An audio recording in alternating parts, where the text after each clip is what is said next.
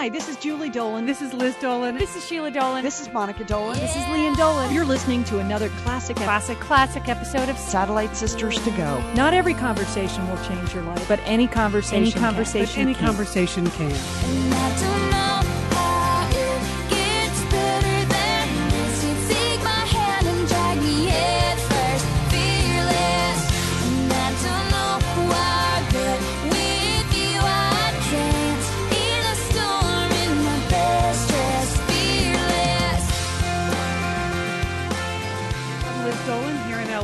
Sister Lian. Lian, how you doing? Liz, I'm going to do something I've never done on the show before. I'm going to rescind a Satellite Sisters of the Week honor.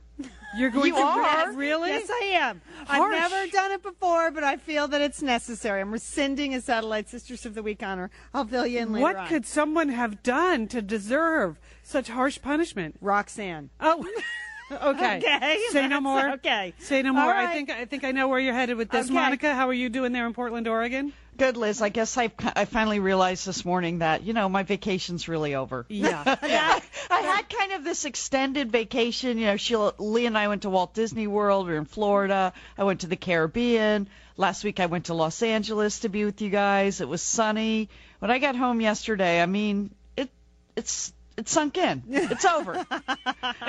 it's miserable here. And then I opened up my American Express bill, and I knew the vacation was over. Oh, the party is over. All right. I thought you were going to say like your house had sunk in because there was so much rain in Portland, Oregon, no, just the American Express bill sinking in. sinking in. Well, this weekend, Liz, I went to the theater. You know, did? Normally, Monica, Liz, and I go to the theater together. We right. have a, we have a subscription right, together. to the taper. Bear and I go, and Liz and a and Whoever friend. I can dig up. Right, and and this time, Monica, I just I warned her off. Normally, we go to the theater. We don't even know what we're seeing or who's in it. Sometimes we don't even know the name of the play. Oh, 'cause oh, they it's just- best. You go in just with an open mind. totally open mind. They just come up and oh, it there goes go. from like 19th century comedy of manners to like East German performance art, Yeah. all in one season. Right, so you never know. But this this play was called 13, and it was a musical about being 13.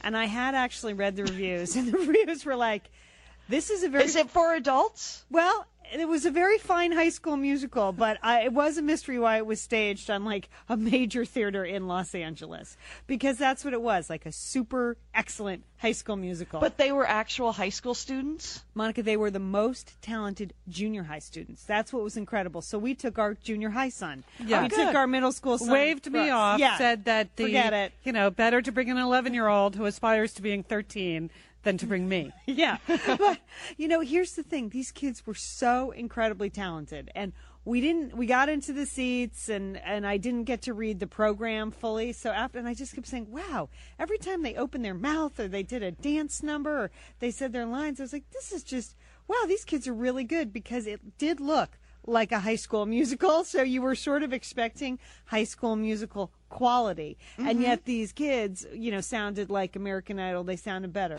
Right, and when you say high school musical, you don't mean like Disney Channel high school musical. No. You mean high school Well, musical, right, like I- your local high Yeah, school yeah. when they put on a musical. Right, Yeah, Roger Ludlow's production of Pippin. exactly. or right. Or Grease or something. You know what I'm talking about. Your sons and daughters have been in it before. They're usually like two or three kids that can actually sing and they have to raise up the entire cast of 47 children. You know what I mean? So afterwards I was like, wow, that was really good for a high school musical. And um and then I looked at all their bios because it's I had the you know the press and program everything, there. the program. Well, they've all been on Broadway. Like yeah, every I, single yeah, I knew you were going to say that. They're all professional kids. Yes, they are. I mean, they're all eighth graders from Los Angeles, but they've also like debuted on Broadway or recorded albums with Jimmy Jam and Terry Lewis. Oh, or Oh. here's one young boy who's named Ellington Radcliffe. He's named after Duke Ellington Oh. because his parents met in the Broadway show Sophisticated Ladies. Okay, Oh. fine. they've all appeared in Beauty and the Beast somewhere, and and Oliver somewhere. So it was a very enjoyable show. If you were 13 or under, Liz. Okay, So- good. Then we made the right choice. Your boys enjoyed it. totally made the right choice. They loved it. And then the next day, you know, Sunday morning, it's one of the few days here that I get to sleep in. Yeah. You know, because of our work schedule and stuff like that. And when I say sleep in, I mean till seven. Okay. Yes. That's our, you know, family standard, don't come upstairs till seven, you know, and as you know, my younger son, he's nine. He's never slept. In nine years, he's never slept. If That's you, true. If you look at the average hours of sleep, like a newborn was supposed to get, or a two year old or a five year old, he was always a good two or three hours under that. And I kid you not, you know, Mm-hmm. a newborn's supposed to get like 10 to 14 hours, okay? New mothers, are you listening? 10 to 14 hours. And he'd get like eight you know, total in the whole day. That encompassed naps, which he did away with at like eight months. So I was exhausted for like seven years, totally exhausted. Uh, you're only just getting back on your I feet. am totally getting back on my feet. So I was surprised this weekend when I was reminded of those early days when I got no sleep or woken up like a jarring wake up at five in the morning because at like six fifteen he comes upstairs and hops into bed, and sometimes he hops into bed with us just to go back to sleep. Uh huh. But no, my husband was downstairs watching English Premier League soccer at six in the morning. He, Oh, he boy. sent Colin up. Oh, then that's not fair. I think he thought Colin was going to get back in bed, and then Colin proceeded to tell me every single detail of the Groundhog book that I had given him for his birthday. Okay. Oh, Yeah. that's cute, Lian. Because his birthday is Groundhog it's Day. Groundhog Day. So I had given him the Groundhog book, and it seemed like when we were at the theater, he had read the entire thing and was just bursting to share information about, About groundhogs. groundhogs. and he, you know, you know how sometimes kids they can make like a ten-page book or a, or a ten-minute TV show. It takes them two and a half hours to kill that. I was like, oh, enough, enough. He's like, and then, mom, did you know they can move seven hundred pounds of dirt? I didn't know that. Did you know groundhogs and woodchucks same animal? Oh. Oh. Did you know that? Well, that answers a big question I've always had. How much wood can a woodchuck chuck?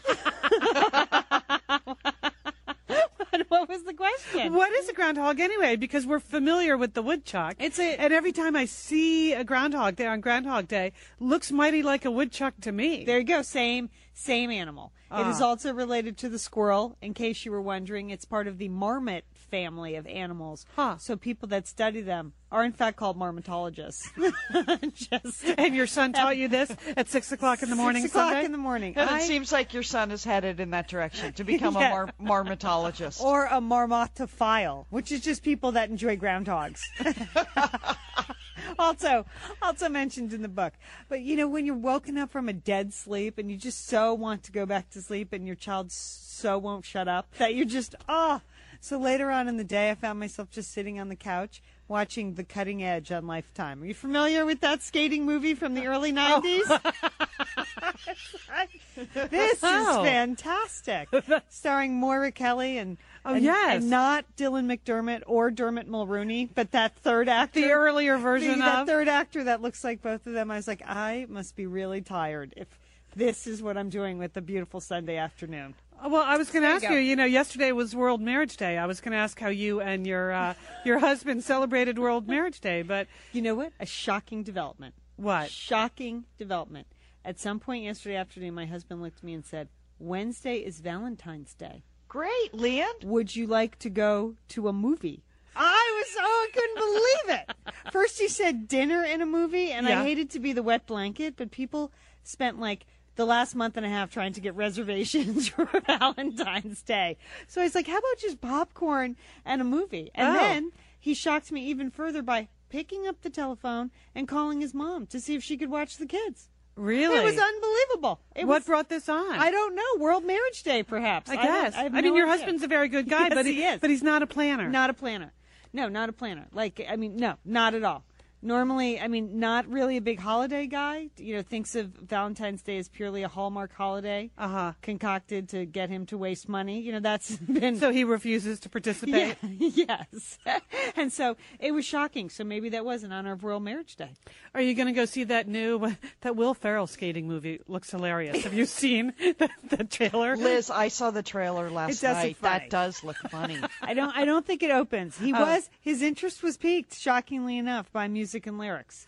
Uh, you, no. Yeah, as but oh, we. that looks like a fun romantic it comedy. opens on Valentine's. Hugh Day. Grant, Drew Barrymore. And then he has, and I should be suspicious of this, but the only couple times that we've tried to go to the movies lately, and it's failed, of course, is um, Volver, the Penelope Oh. Cruz movie. I'm like, I just don't know. I want to go see a Penelope Cruz movie. Well- on but on Valentine's Yeah, Day. yeah. Like just you know. What, you see her as competition? No. You think that's what you're really up yeah, against? No, no, not at all. anyway, so we'll be doing something, going to a movie. That's Valentine's very Day. exciting. It's a huge weekend for me. Huge.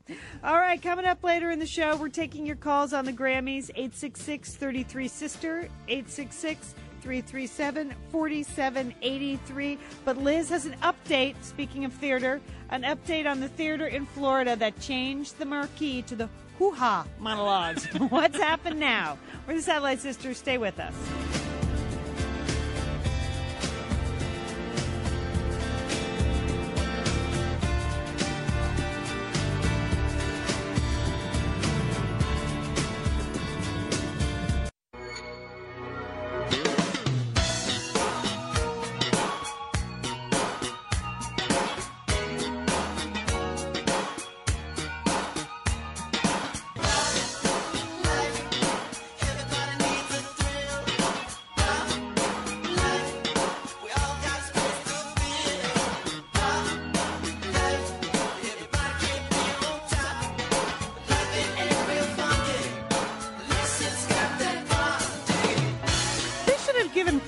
Awards last night. Really, there He he was was. nominated. He bothers to show up, man. Just give him something. Or have them perform. Yeah, I mean the his Super Bowl performance was way better than anything last night. Yes, Even though was. there were some highlights to last mm-hmm. night's show.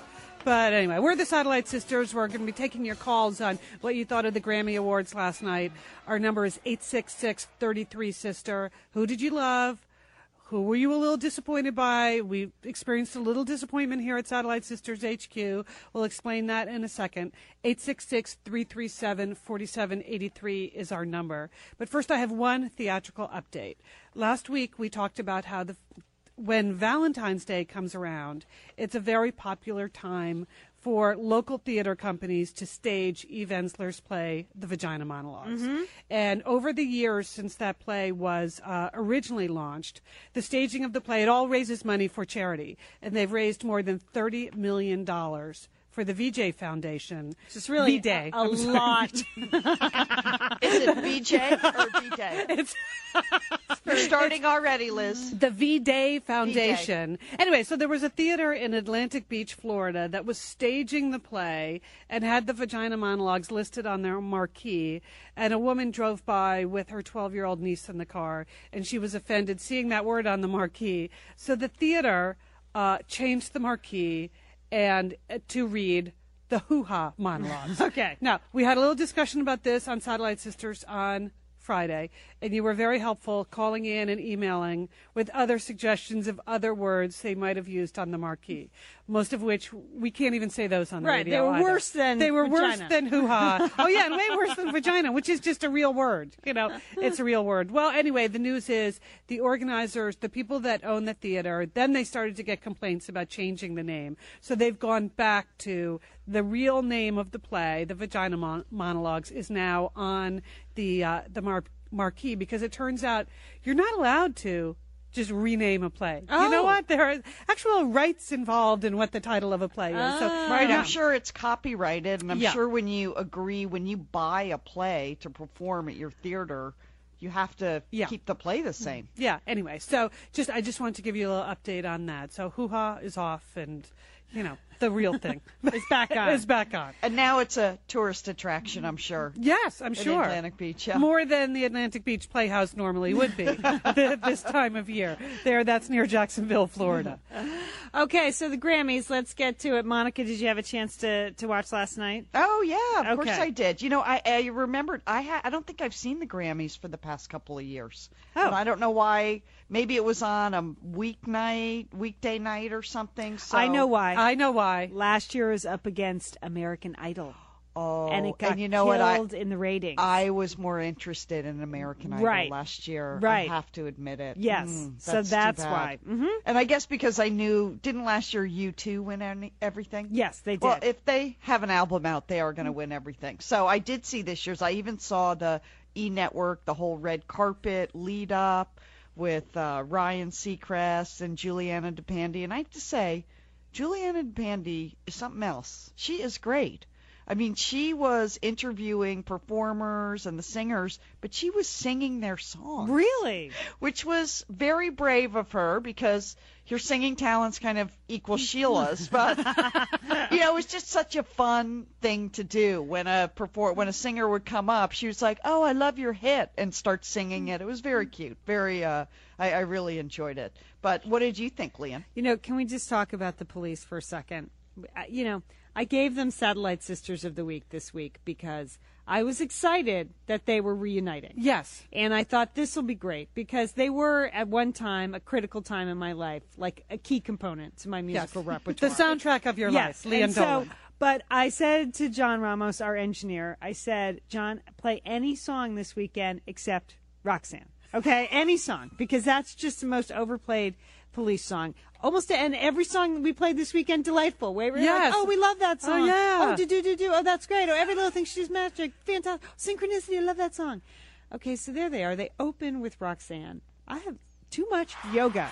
Too much yoga. Really? For for Sting. Oh, I have so a- low energy. Oh, I have a totally different take on the All right, police and okay. Sting's performance, Lian. Okay, all right, we're going to get to that at Satellite Sisters. You can give us a call 866-33 sister 866-337-4783. Who did you love? Who did you not love? I have to tell you Monica what our my sons said.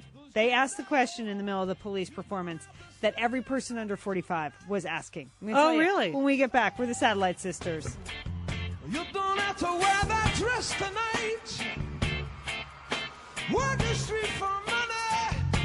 You don't care if it's wrong or if it's right. Roxanne,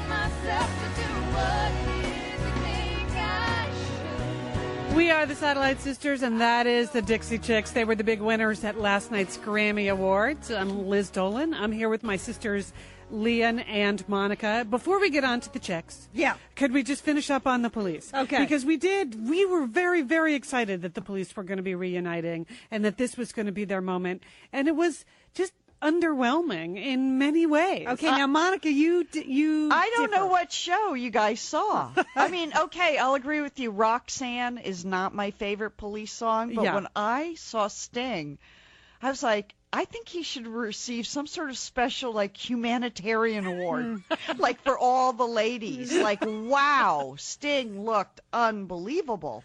Must be the tantric yoga or is. whatever it is. It is. Oh, holy cow, he is a hunk. Yes. not- I I'm thought not- his voice was beautiful. I thought he was amazing. Okay, all right. All I'm saying is that I think he's lost a little bit of his rock and roll spirit with all that yoga. That's what I mean. I was disappointed they didn't rip into like a three song set. I know. Kind of a, it was. I, I expected them to sing at least one other song Right. besides Roxanne. Right, because that is so iconic. All you need to do is sing Roxanne and then move on to some other song. But I'm sitting there with the kids, Monica, and it opens, and, and they were really looking forward to the opening numbers, usually huge at the Grammys. Yes, it's right. usually really a production number. And so the first thing my son Colin looks at me and goes, he's old when he sees oh, Sting. Oh, well, he is old. And then they Colin. go, and then they go to Stewart Copeland, the drummer, and Colin goes, "He's really old." and then about halfway through, he asked the question I think everyone under the age of forty-five was asking. Where's Gwen Stefani? that was what he wanted to know. Where is Gwen Stefani? yeah, she I- was absent last night. But let's talk a little bit about the Dixie Chicks. Yes. Because it was quite a night for them. You know, they won everything. Yeah. I mean, they won Record of the Year, Song of the Year, Best Album, Best Country Album, which is just ironic because, you know, they were shut out completely of the Country Music Awards this year. They Right. didn't even receive any nominations. So the fact that they won Best Country Album, it just was. Uh, it was unusual. Yes. You know, it was one of my favorite albums of the year personally. I loved that album. So did Sheila. I went to see him in concert, but I don't think I think of that album as more of a pop album than a country album. Well, they said last night. One of the chicks said in the last uh, her last acceptance chicks. speech, you know, I, we're a band without a genre. which is a really Oh, hard place to be because they don't get any more airplay on country radio. But they're not really a rock band, but they are getting play on like adult alternative. They But are amazing musicians. They are just amazing. and they worked with Rick Rubin. But could they have been a little more organized on the acceptance speeches? Yes, that don't- was a disappointment, Lian. I know. expected. I think it was because maybe they that one first one they had them on that little teeny tiny circle stage. Yeah. which, yeah, the dorky mini stage did not help. which I think it was hard for the musicians that won and it had to accept the award on that stage to they weren't behind a podium. Right. And they kept sort of pointing to the people behind them. Oh yes, my producer over there. I agree. They could I think they were surprised they won. I think they were. I and think they, they were must have been. unprepared to to give a really boffo accept, acceptance speech. But I, I- did I did enjoy seeing their attractive husbands Yeah. yes. several times. and their performance was really good on the show, so Mm-hmm. that's great. But I was surprised, you know. But the Grammys always just are the worst acceptance speech ever because you know records have like a zillion people that work on them. They're nobody you've ever heard. Now Mary J. Blige. I know, but it, okay, yeah, that's where I was going to go next with I know. this. That's it's just not interesting to hear people say literally 55 names like she did. But um, you know, here's Mary J. thanking. And I thank you so much. Oh, Mary J. you're welcome.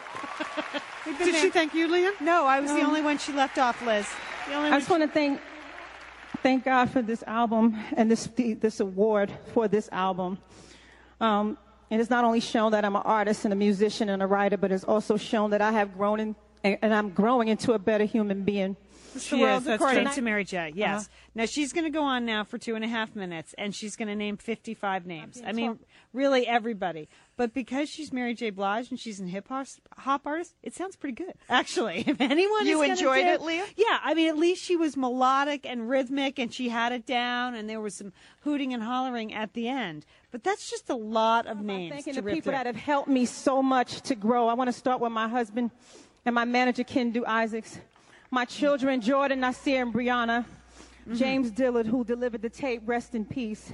Um, R- R.I.P. What's that about? I don't know what that's about. fans, my extended family. Doug Morris, Jimmy Iovine, Zach Horowitz, Ron Fair, Ron Anderson, Ashley Fox, Yvette Gill, Jeff Holliston, Steve There Berman. Jim Yeah. Merlis, Alicia Graham, Jahad Johnson. She's getting rolling now. Yeah, she's Peter really rolling. Pat Dillard, Danny Chung, Huggy, Derek, Huggy. Stas, John McClain. I'm going to thank Huggy. Neil No matter what you win, ever thank yeah, Huggy. I'm thanking Huggy. Brenda Romano, Nino, Garnett Marsh, Kevin Black, Alan Grubman, Kenny Marcel, Yeah, yeah. Sonia Guado, Yeah. Jimmy Jam and Terry Lewis, Justice League, Rodney Jerkins, Will I Am, Brian Cox, John Will I T. Am. Austin, Sean Garrett, Nice Wonder, Raphael Saadiq. Thank you. See, pretty good.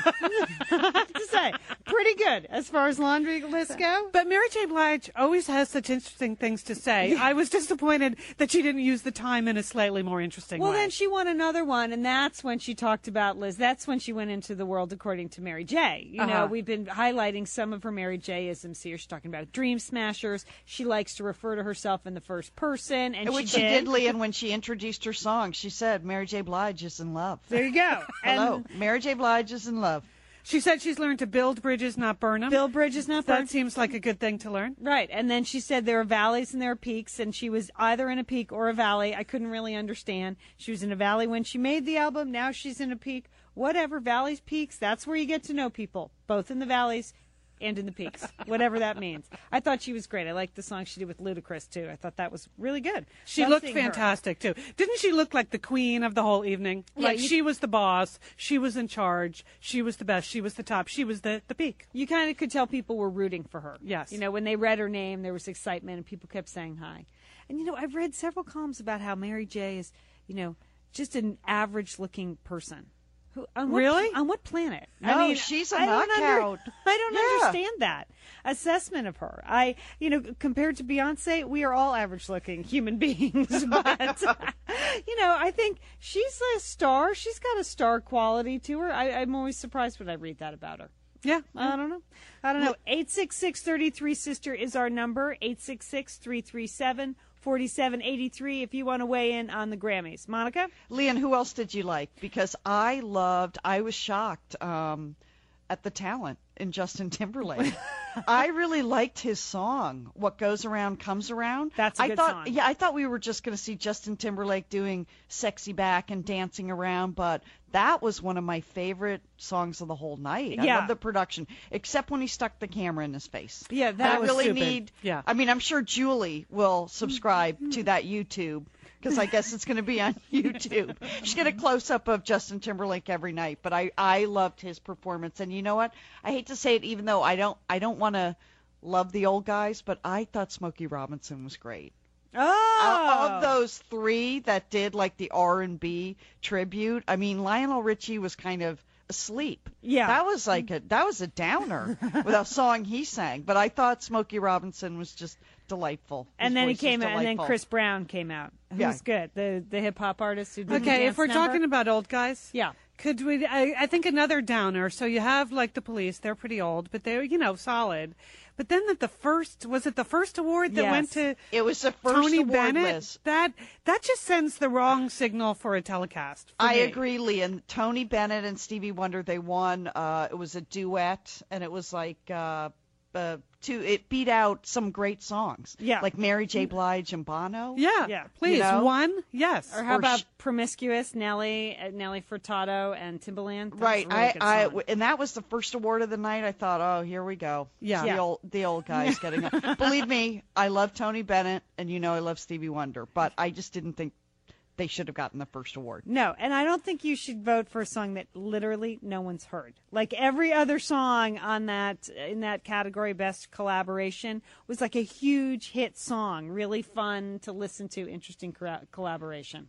Right, Yeah. I've never heard on the radio for once in my life the duet with Tony Bennett and Stevie Wonder. Of course, I've heard the song many, many times. I'm sure I have it in my iPod, but I've never actually heard their duet on the radio. You're right, I, Lian. I like watching the show with my husband because he is just not aware of pop music whatsoever. Uh, you know, he listens to his own stuff and he, you know, still listens to CDs and actual tapes. Okay, Oh, Really? He still listens to tapes that he made in college. So he's probably very confused between Timberlake and Timbaland. That was confusing. right, I'm sure he has no idea what's going on there. And though he was captivated by Shakira, he did not understand Shakira. And if you know, Shakira's the big Latin pop star, and she had a huge hit this summer with Hips Don't Lie. Hips Don't Lie. And she's famous for just shaking her hips. And boy, did she last night! Uh, I thought she was fantastic. She was, night. but then she can, she did the duet with Wyclef Jean. So Uh-huh. he's, you know, doing his thing about Shakira, Shakira, hips don't lie. And Barrick was like,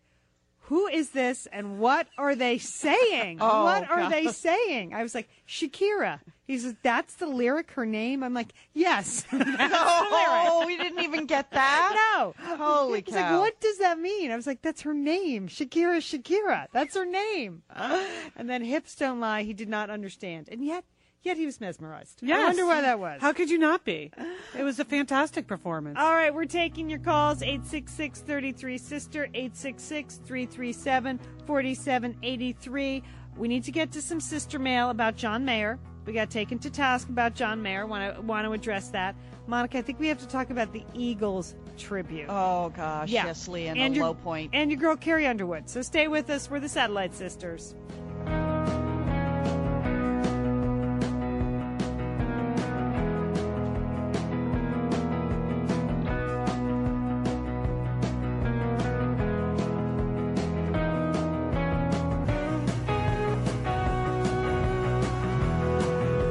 Just like a star across my sky, just like an angel off the page, you have appeared to my life.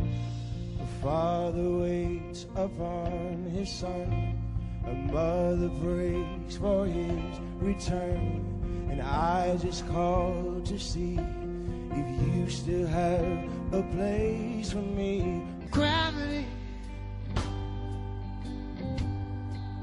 is working against me.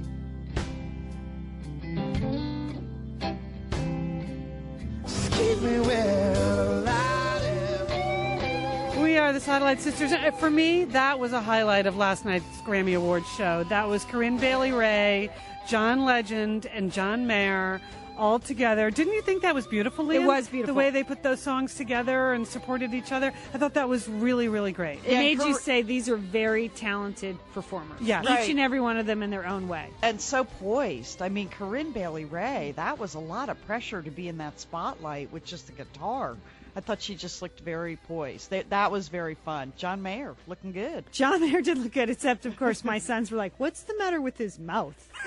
Well, that's the way he sings. He's a I soul- know. He's a soulful guy, and that's his thing. But that is what you have to explain to a nine-year-old. You know, Yeah. they're not familiar with that kind of rock mouth. You know, and so you have to say, "Well, he does that because he can't quite hit that note, but it just it makes it work better."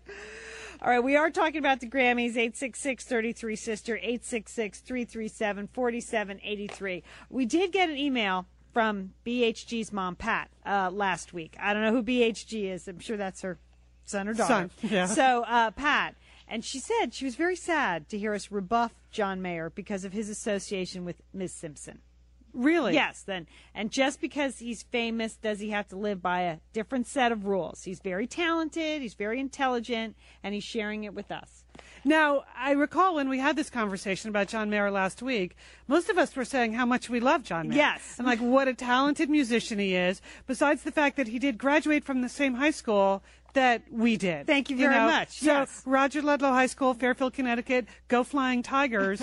John John Mayer is very closely connected to the Satellite Sisters in that way. So we're very pro John Mayer in general. Right. It's just the Jessica Simpson part. I think we were bemoaning the fact it seems like he would pick a more soulful partner. Yes. That she is Soulful is really the word you're looking for? Yes, wouldn't that be? Yes. Because mm-hmm. yes, that would be the word. I don't blame a guy for going for a hot chick. He is a rock star, and that's part of the right. I don't blame that.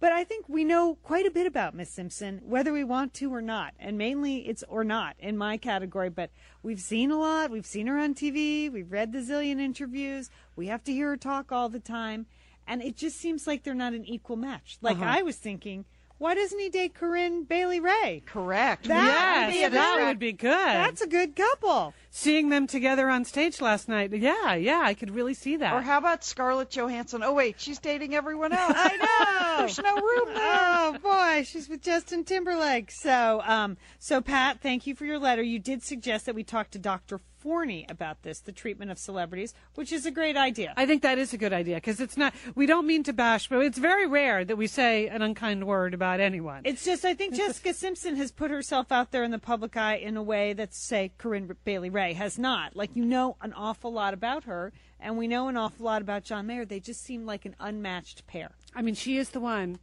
who thought Chicken of the Sea was chicken. Was correct? chicken, Okay, right. I that's, know, That's all I want to say about that. Liz, how do you know that? I just didn't. I, I didn't. Say it was on the TV. It was on show. the Okay. reality TV show.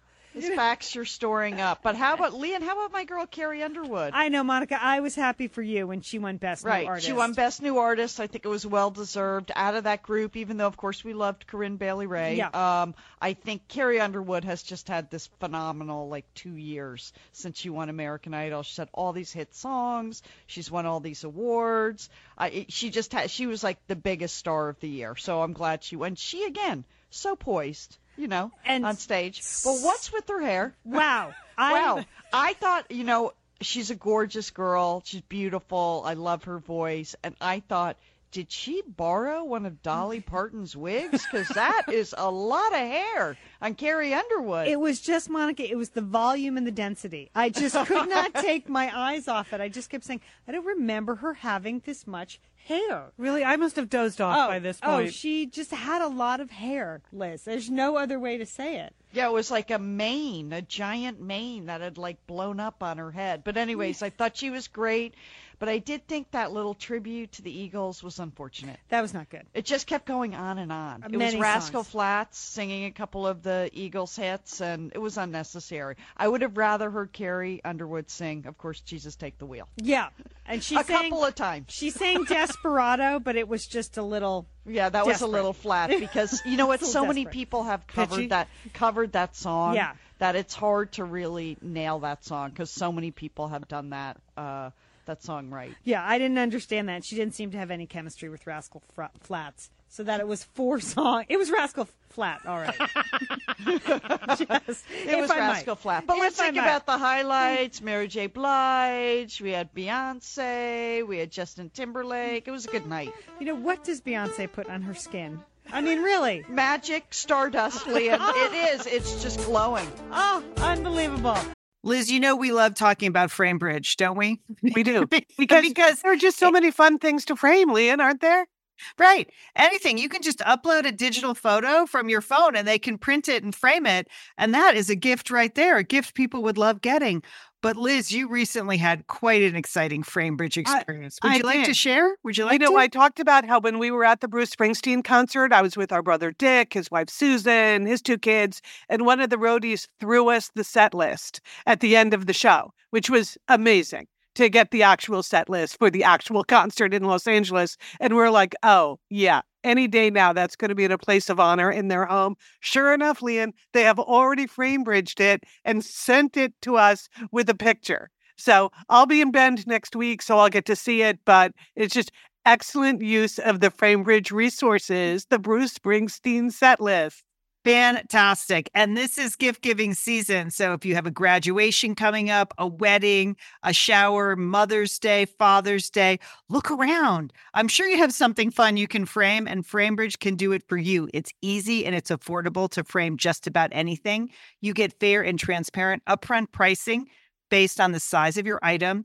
There's a great selection of frames. And as we've said in the past, fast service, free shipping, great for gifts. And Mhm. guess what? Liz, not many things in life give you a happiness guarantee, but FrameBridge does. If you're not 100% happy with your piece, they will make it right. So if this But sounds like going to be happy, okay? And eh, that's just the Satellite Sisters promise. You're going to be out. You're going to be happy you did it. See why FrameBridge has been trusted to frame over 2 million pieces. Visit framebridge.com or see a local FrameBridge store to get started and custom frame just about anything, like a Bruce Springsteen set list. That's framebridge.com. Thanks, FrameBridge. Liz and Lian here, and we are so grateful to have OSEA support Satellite Sisters. Why? Because it's just a great product. Holy cow, do we we love Osea's skin and body care. And you know what? This Mother's Day, just look no further than Osea. Spoil the moms in your life with the little luxuries from Osea. The moms, the stepmoms, the bonus moms, the people who bring a touch of something special to your life. Aunts, grandmothers, they would love a little Osea this Mother's Day. And you can get 10% off your first order by using our code SATSisters at OseaMalibu.com. And Liz, you know what every mother and mother figure needs? What? More moisture, Liz. They need more moisture in their skin. in no their kidding. skin. I mean, really, the creams, the lotions, the oils. I love it all. That duo they have going, like Oh, you can't miss with the duo of Osea. Liz, the Mega Moisture Duo. You can you can literally see your skin get firmer, and it just delivers this full body glow. Okay, you know we have raved about the Undaria algae body oil. Well, mm-hmm. pair that with the Undaria collagen body oil. Youthful, Liz. A youthful glow is going to happen. and it's o- infused with Osea's signature Undaria seaweed. So it just smells so delicious, doesn't it? I know you're talking about giving it as a gift. I also suggest just giving it to yourself because you're worth it. That's true. That is absolutely true. Okay, that moisture duo I mentioned too is a great value because you can save 16% plus the extra 10% with our code SAD Sisters. So this is it. This is a win-win-win Mother's Day gift. Spoil the moms in your life with clean vegan skincare and body care from Osea. Get 10% off your first order site wide with the code SAT Sisters at OseaMalibu.com. And you get free samples in every order and free shipping on orders over $60. Osea is spelled O S E A. So head on over to OseaMalibu.com and use code SATSisters for 10% off.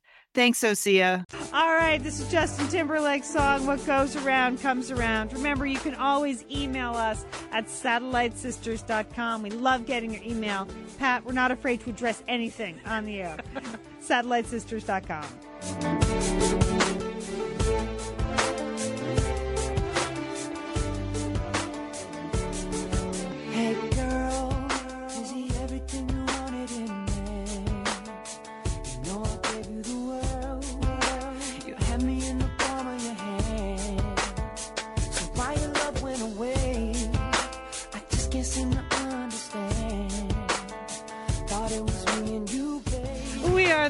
Sisters. Hope you are having a fantastic Monday. I'm Liz Dolan here with my sisters Lian and Monica.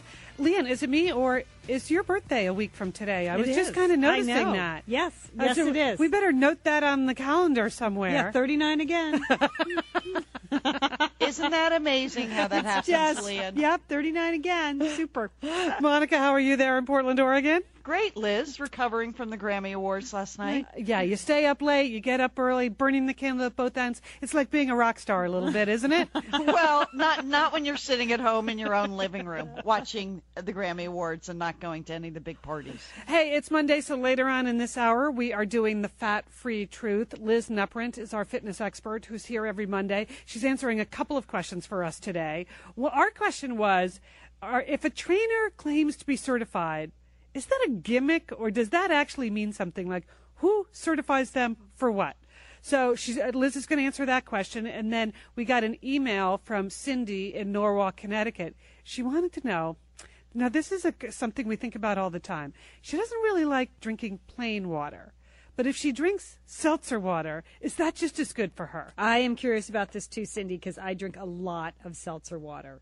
And I'd like to think that it's good for me. Okay, So we're, we're gonna wait to get this. We're going to get the fat-free truth on that. And remember, if you ever have a question that you want addressed on the fat-free truth, just go to satellitesisters.com and email us. Also, later on, Sally Squires from the Washington Post is going to join us. She writes the nationally syndicated column Lean Plate Club. We had two big questions for her. First of all, there is this new FDA-approved weight loss drug called Alli. What's the deal? Should we all be signing up? Yeah. it's about time. But so Sally's going to give us the the medical scoop on that, and then more. You know, if you're planning for a big day, big night on Wednesday, is there such a thing as an aphrodisiac? Mm. Oh, I'd She- like to know this. She's looked into this, Monica, and she has some very surprising information about what actually works. You're going to be surprised. Oh, something when you hear works? what the secret formula really is. Hmm. It's, you know, we thought maybe it was oysters or artichokes, not so much, but there is a secret formula. Uh, okay, first, a couple of international news items. Well, one, you know, on Sundays, sister, I, sisters, I do a little moonlighting. I am the United States stringer. Uh-oh. I live in my own little fantasy world on Sundays. I do a radio show in Australia. Oh, right, So, right, so right. they call me on Sundays and they like to know just what's happening in America. And I get to decide what's happening in America, which is why I enjoy this discussion. It's whatever I want to talk about, they're happy to talk about. And, but yesterday, the only thing they wanted to talk about, I thought this was so funny.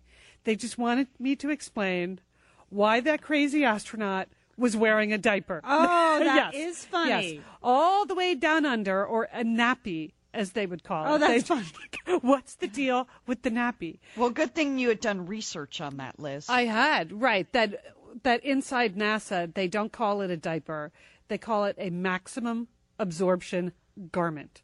It's a mag. It's a mag. So I explained to them what a mag was, and they still didn't get uh, like why an astronaut would be wearing one, and I had to They didn't explain know that. that?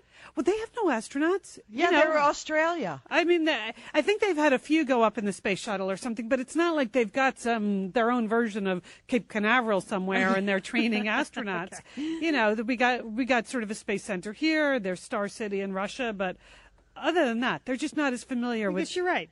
Did well? Let me ask you: Did you know they wore diapers? Yes, yes Liz, Oh, you because did? I have boys and they watch those Hard Hat Harry series on Oh. do you want to be a blank firefighter? Do you want to be a truck Oh. driver? Do you want to be an astronaut? And they go into that level Yes. of detail? Yes, because you know what? Kids think it's hilarious that astronauts wear diapers. I know. That is like the fact that they hone in on. Well, it is hilarious. I'm glad we all know that.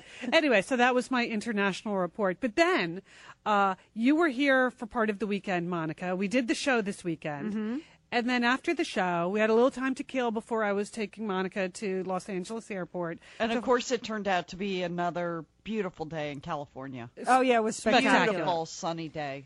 So I thought, let's go to the beach. It's California on a beautiful day, and there's this secret beach I have found uh, in Malibu. Of course, you, you've all heard of Malibu, where there is there is a secret public pathway that lets you onto a portion of the beach that is referred to as Billionaires Beach. Oh, okay. And it's also the official name is Carbon Beach, but they call it Billionaires Beach because of who lives there. And we're going to get into that a little bit, but we were mainly looking for some of the stars that live along that beach, right, Monica? We know Courteney Cox lives there, right? Courteney Cox has a house there. Jennifer Aniston, just a couple of houses down. Right, right. From Courteney Cox, uh, that we saw uh, Leonardo DiCaprio's beach house, Mm-hmm, which looked very nice. Uh, some other stars. Andy Williams. Andy Uh, Williams. and you can just walk along this beach and nobody bothers you. You can just walk along the beach and nobody bothers you. And they've, because it's Billionaires Beach, they've taken the law into their own hands. So it's one of the beaches where secretly you can take your dog, which is why I go there. Oh, okay. So I take my dog Ferris because dogs, it's not a leash or no leash situation. It's dogs are not allowed on any of the beaches here Mm-hmm. unless it's specifically a dog beach. But because they're billionaires, they get to do whatever they want. Right. And they've just rewritten the laws and dogs can run free on Billionaires Beach. Plus, it has like this secret entrance that is completely hidden. Yes. There's no. It, it, there's a tiny little sign, tiny, teeny, tiny, that says public beach access. Yeah. And it's kind of obscured by a large tree. Right. So there's That's- no way you would dare walk on this beach because all of the properties are right next to each other unless you knew where the secret opening was, which Liz knows. But the law is the public is allowed on the beach. Yes. So I don't care if I'm a billionaire or not. I am going on the beach and I'm taking Monica and my dog uh, with us. So Monica, it was a pretty exciting little walk on the beach. It was. say? I mean, first of all, no one mistook us for billionaires. it was obvious we didn't live there, but you know, we were looking at the sites. We were looking at Jennifer Aniston's house. There was no one home there. Courteney Cox, there didn't appear to any, be anyone home there. And then we're walking along the beach and Billionaires Row, and Liz points out this house. This is like, you know, that's kind of a nice house. I think it sold last year. And oh, who walks out of the house? A billionaire. A billionaire, yes, Holy sirree. cow! We had our first sighting, didn't we, Liz? It was Larry Ellison, the CEO of Oh, Oracle. Oracle. Yes, Larry Ellison is the ninth richest man in the world, Mm. according to the people that uh, compile that information. But this house, I even went home and looked it up, and he walked out. With, So it was like Liz had staged it for me. It was like, oh yeah, a lot of billionaires live here. Mike Ovitz, and oh look, there's Larry Ellison out on the porch. Well, when I did a little Wikipedia search on Larry Ellison when I got home, Monica, I found out that that those where his house is there on Carbon Beach, that was five contiguous lots. He bought all of them. He paid for his property on this beach, sixty-five million dollars. he paid for the property on the beach. Well, of course he's going to go there on a Saturday afternoon when it's sunny. And then we saw Lian, the house right next to Courteney Cox's house. Now we weren't stalking these houses. yeah, just walking. We're Yeah. mainly walking the dog. The house right next to Courteney Cox's house, there appeared to be some rock stars there. Okay. And we thought maybe they were in for the Grammy Award weekend, but I couldn't identify the rock stars. At first, I thought it was maybe uh, one of the Gallagher brothers from Oasis, or maybe it was like the band OK Go or the Yeah Yeah Yeahs. I didn't know who it was, but it was obvious it was a rock star and his rock star pal, and then this woman who looked like Pamela Anderson. Yes. And I was thinking, what are the Gallagher brothers doing with Pamela Anderson? Probably wasn't Pamela And- Anderson, but you know, Liz kind of got us thinking. Yeah, uh, we, so we never really like had a figured out exactly who they were. I tried to send my dog up onto their porch because they had a dog. Because I figured then you have the excuse to chase your dog up towards their house and you get a closer look at them. Oh, so there is no ID. There's no idea of them. But then, Monica, we're walking back. We're leaving. Who is the second billionaire we bump into? David Geffen.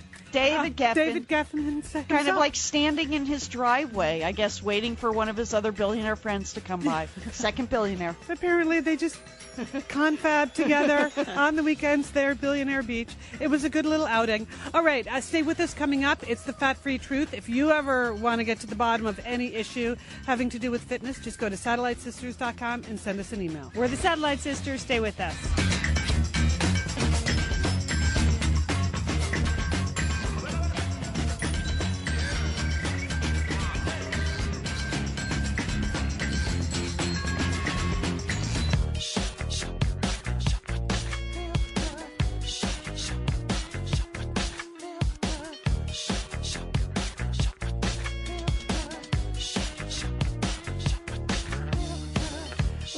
Are the Satellite Sisters. I'm Liz Dolan. I'm here with my sisters Lian Dolan and Monica Dolan.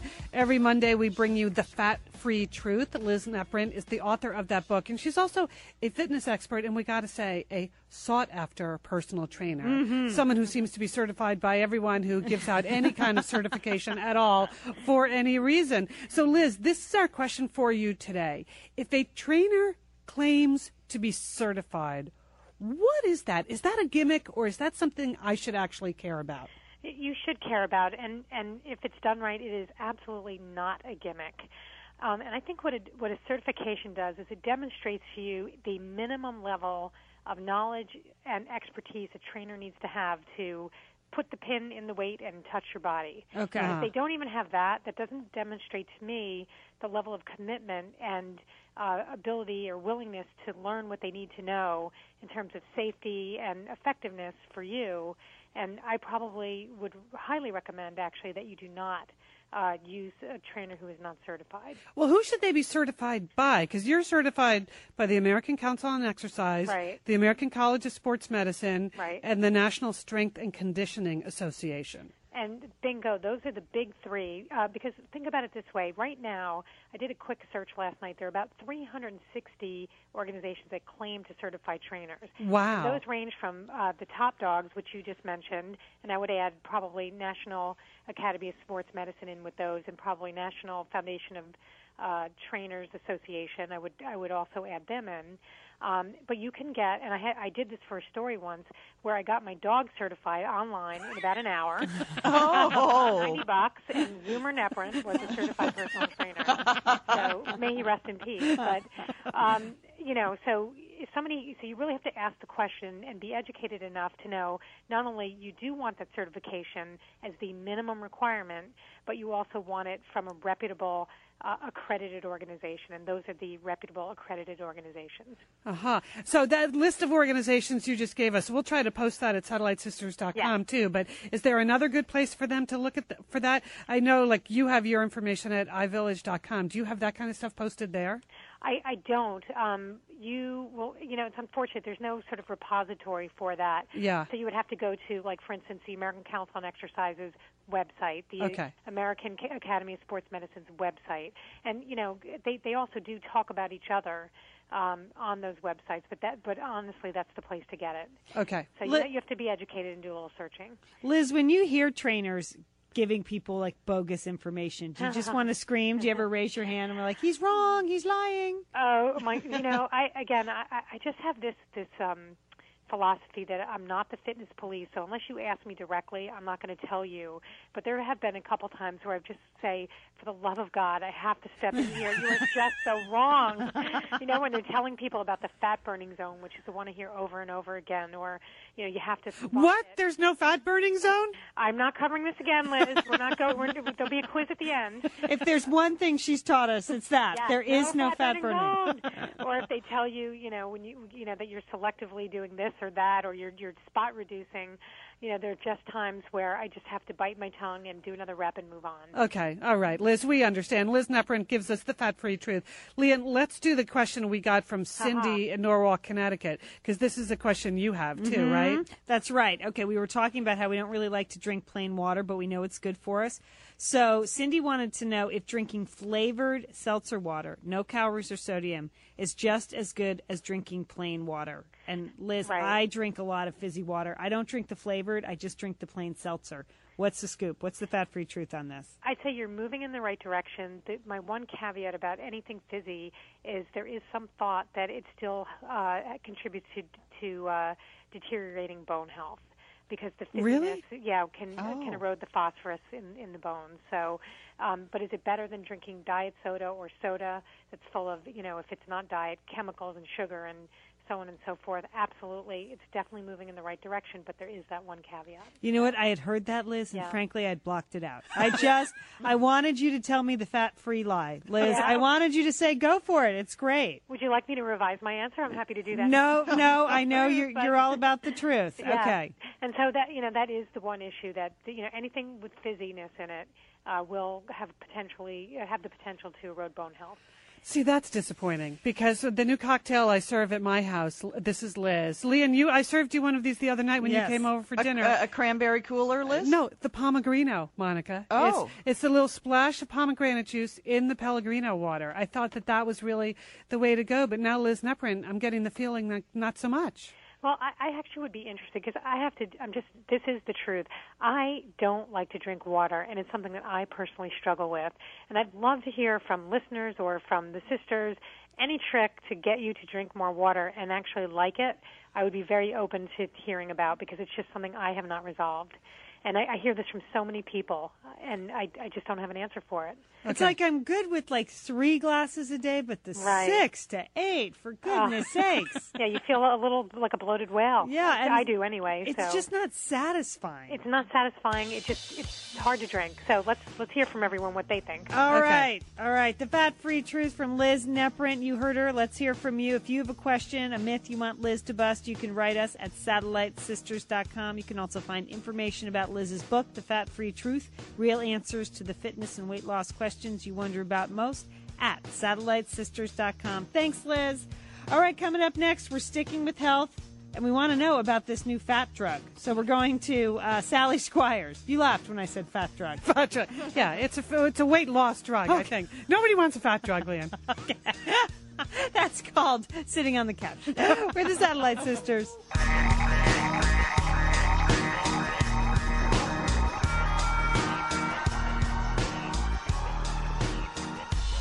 Okay, still getting static. All right. Well, we're going to have to do what? Hold here? on.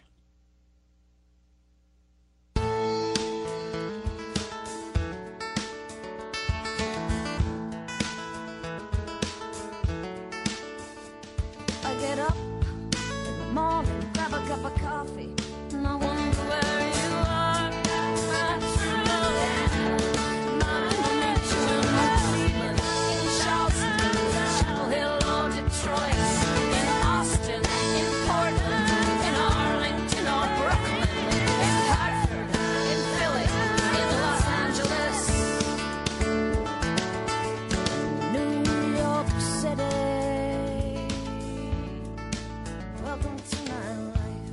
Welcome to our lives. We are the Satellite Sisters. I'm Liz Dolan. I'm here with my sisters, Lian Dolan and Monica Dolan. Our phone number is 866 33 Sister, 866 337 4783. And if you'd like to send us an email, just go to satellitesisters.com. Okay, sisters, we're working on getting Sally Squires. You know, she's she writes the nationally syndicated column Lean Plate Club. And we had a couple of questions for her today. Mm-hmm. One is about that new drug the FDA approved for weight loss called Alli. We'd, I'd like to believe it could be our ally. We're going to get to the bottom of that. But then another thing I want to ask her about was is there really such a thing as an aphrodisiac? You know, you read all these rumors about if you eat oysters or artichokes or chocolates. And have you ever really had that kind of effect from eating anything? No, but it makes sense that there might be a food that actually does have that kind of effect. Yeah. I mean, if they can create a drug like Viagra, I'm sure there's an actual natural substance out there that might do something similar. It might not be as pronounced. All right. well, maybe That's a nice way of saying it, Lian. Thank you. well, I was thinking maybe whatever it is in its natural form, maybe that's what they've been serving on a recent Qantas airline flight.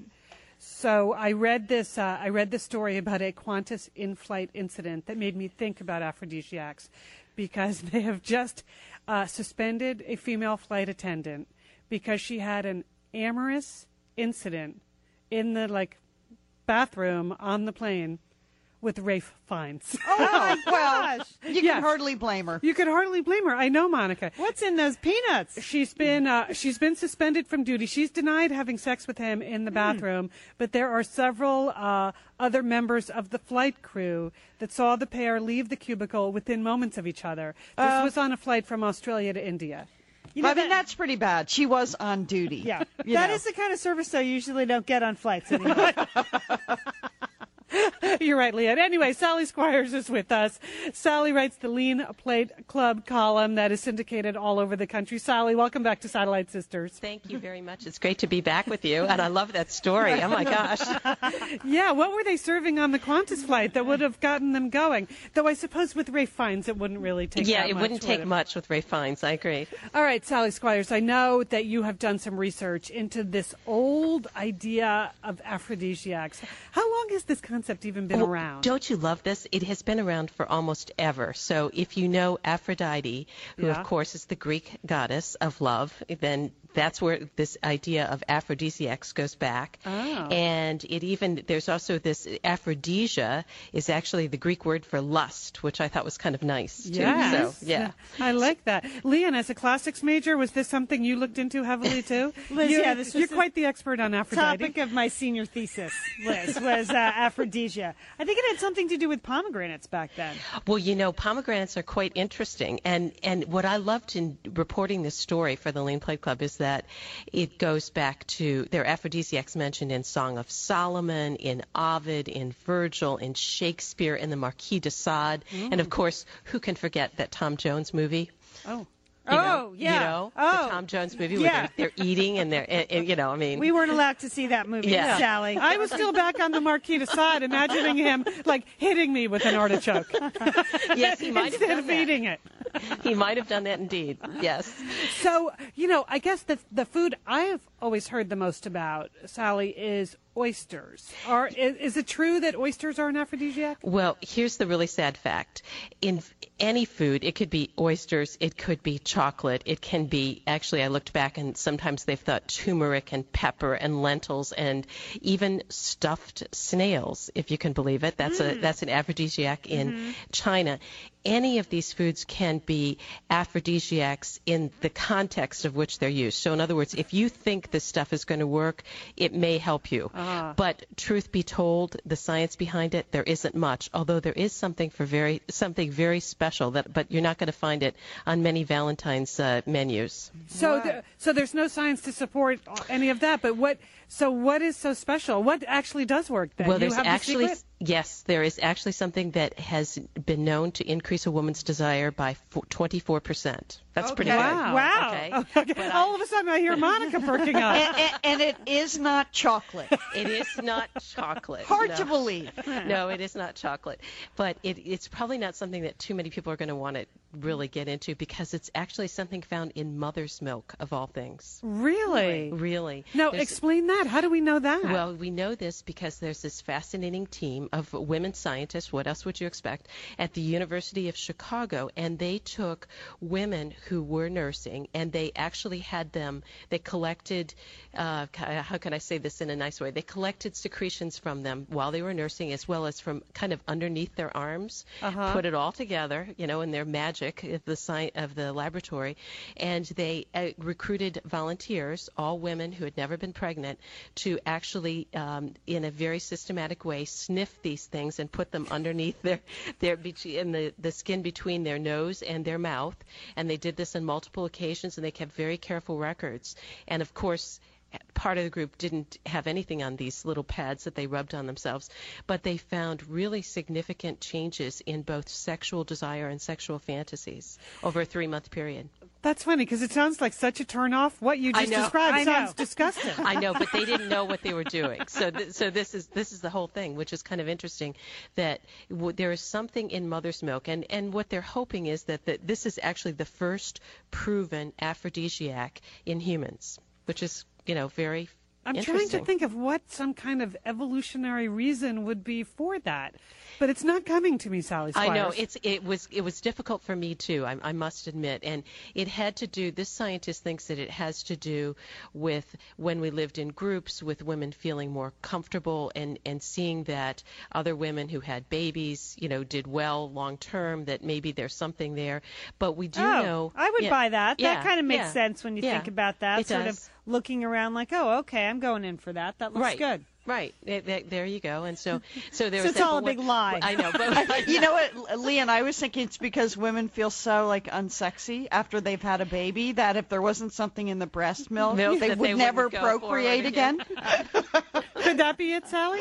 that could be it. I think that could definitely be it. But what was also really interesting about this study is that they found because the women didn't know what was in these pads, they didn't know what they were doing, and um, they didn't know why they were keeping some fairly meticulous records about their sexual fantasies. But um, they found that women who already had partners um, were actually desired those partners more, whereas those who didn't currently have partners had lots more sexual fantasies, which is also kind of interesting. Oh, so we're not encouraging women if you're pumping now to make a nice cocktail for your husband on the 14th. That's probably not- probably not. some I sort think of the milkshake. chocolate and the oysters are still probably the better bet, or maybe just a really nice romantic candlelit dinner where you can just really enjoy each other. And I think that's that's what a lot of this. Um, as I looked back at the history of aphrodisiacs, it, again, they're very culturally specific. So while we look at chocolate here, in China they're looking at stuffed snails. You know, the ancients might have looked at turmeric as a way to kind of enhance their passions for each other. So it's very much a place where your food or a drink or or a smell that helps you feel kind of more relaxed and into whoever it is that you're, you know, trying to feel romantic with. All right. Well, so context really counts a lot. We're Context we're, we're still really talking about maybe maybe candlelight could be the way to go no matter what you eat. Yeah, maybe, maybe, definitely. All right, Sally, we want to move on. The FDA just announced that it approved the first non prescription weight loss drug. It's called Alli, and it's going to hit the stores this summer. So when we come back, will you tell us, like, what is that? How much has it been tested? Because there are a lot of these drugs that, are, that people have tried before that have turned out to be pretty dangerous. So I'm Yes. just curious, what do we really know about this new drug and how it works? We're the Satellite Sisters. If you have a question for Sally Squires or for us, give us a call, 866 33 Sister. We're the Satellite Sisters. Stay with us.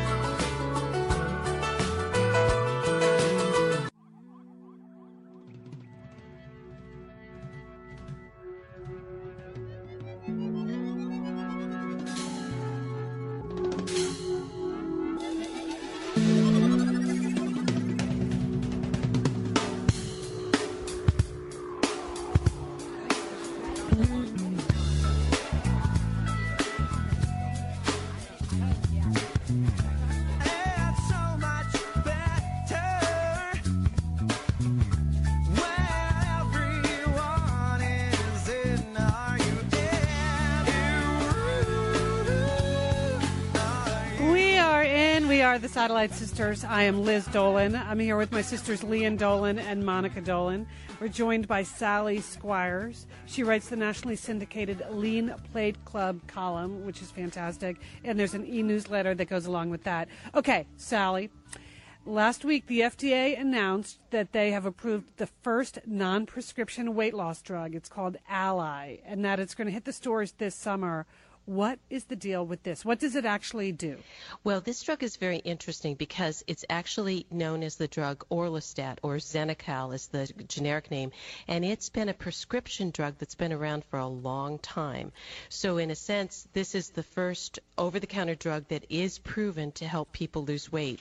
And there's a lot of excitement about that, as well as you can imagine, there are also some concerns by some consumer groups. So how long? So how long has it actually been out there on the market? Because my fear with these things is always that they haven't done enough testing on it for a consumer, a real person, to know long term what the impact is. But if it's been out there as a prescription drug, do we kind of have that information? Yes, we do. And I listened actually to a teleconference uh, last week by the company, which is GlaxoSmithKline, and they have a lot of studies. They've got, in fact, hundreds of studies, and this drug has a fair, fairly long track record. Um, it's still not a miracle drug, and even the company will tell you this. It's, it's, it may help some people ha- with that extra boost. Sometimes it's just, you know, a little bit hard to to lose weight for some people, and maybe that this is the thing that'll get them a little bit farther than they had hoped. But it is by far not a miracle drug, and the company itself was very quick to say that. At most, you can expect that you'll get maybe 50% more weight loss than you would with diet alone. Well, that seems like a lot. 50% Well, it could more. be, but it's probably just during the first six months. So we're talking about, you know, very consistent uh, weight reduction, but you've got to really watch those calories and you have to really do all the old fashioned things like exercise more, eat less, exercise more if you really want to see the right kind of results. I know, I wish this were the, the miracle drug, but even the company who stands to gain a lot from this, uh, the sale of this, is saying, you know, it is not that magic bullet that everybody's looking for. So you have to do it in addition to a sensible diet and exercise program. You, you absolutely do. And Okay. what's different about this weight loss drug is that not only will it be, it's the first one that's been approved by the FDA, so it gets that, that uh, stamp from them, but um, it will be available this summer. In the meantime, the company is putting together a year long behavioral online program. So if you buy the, um, Alli at the drugstore or the supermarket or wherever you get it, you ha- get a code that will give you access to a behavioral modification program that's online. And it's the same old stuff. It's nothing sexy here. Again, Right. you know, it's like, okay, you do really do have to eat less and you really do have to move more. And then in this, with the help of Alli, the hope is that you will take off a few more pounds. Now, how does the drug actually work? It's it's it's a fat blocker, right? So It is that, a fat blocker, and that's one of the concerns of uh, some consumer groups. It's a fat blocker, and so basically there are certain vitamins that you're not going to get. And, and I know somebody mentioned uh, Wow or the Olestra that we had, which Right, was the right. fake fat. Right. Lian's, Lian's afraid of the potato chips. the the side effects of the potato Yeah, chips I could think be we, really. we won't go into the details, but let's say you could spend a lot of time running for the ladies' room. Right. So yes. So um, the concern with this particular drug is that it also works by blocking some of the fat. So the pills have to be taken at a meal where you do eat fat, and it does block the uptake of four really key vitamins, and those include vitamins A, D, which is great for your bones, E, and K. And uh, this, the, I can tell you what the I won't bore you with the details, but basically, um, when you block those, there is a concern that you might have some long-term nutritional problems. So the company is recommending that anyone who takes Alli needs to also take a multivitamin. Hey, it's Liz and Lian here, and we want to thank Prose for supporting this episode of Satellite Sisters. Now, you know, Liz, I've been out and about with my new book, The Marriage Sabbatical. Mm-hmm. The book is getting rave reviews. I'm very happy. But you know what else is getting rave reviews? My hair, Liz, my hair from Prose is getting rave reviews. Lian, I am not surprised. You have been on that prose hair regimen for quite a while. I mean, you have good hair anyway, but now you have great mm-hmm. hair because you've really paid attention to it. Well, Liz, Prose is made for people, not hair and skin types.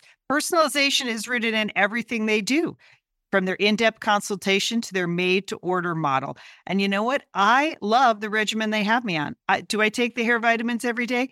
Yes, I do. Do I use my shampoo and conditioner made especially for Lian Dolan? Yes, I do. Do I sometimes use the leave-in conditioner when it's, my hair's really dry? I do. And I even have a pre-scalp thing that they give me. Okay, prose, you you're the boss. I'll take it. you tell me what my hair needs. That sounds good. And here's the thing. It's personalization, Liz. For Yeah. millions of possible formulas, only one is uniquely Lian's. Okay? And I'm I'm using it. Prose mm-hmm. isn't just better for you, it's also better for the planet, Liz. They're a certified B Corp, cruelty free, and the first and only carbon neutral custom beauty brand. So, prose, we love you. I love the photos of my hair. Couldn't be happier. photos of your hair. There are people in the photos too. That's the thing about a book tour. Everybody has their picture taken with Lian and then post it. So Yeah. the hair is important. Couldn't be happier, Prose. Prose is so confident that you'll bring out your best hair and skin. They're offering an exclusive trial offer of 50% off your first subscription order at prose.com slash sisters. So you get your free consultation, then 50% off at prose.com slash sisters. And prose is spelled P-R-O-S-E. Prose.com slash sisters. Thanks, prose.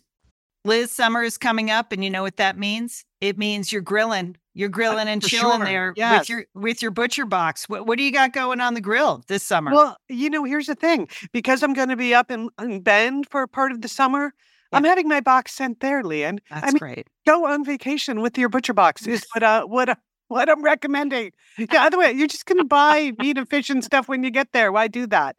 Anyway, you, I love their steaks. I love their scallops. The scallops are really good. And the chicken thighs, all good. I'm ready. That's right. Butcher Box gives you peace of mind and easy to find high quality meat and seafood you can trust. It's 100% grass fed beef, free range organic chicken, pork that's raised crate free, and wild caught seafood.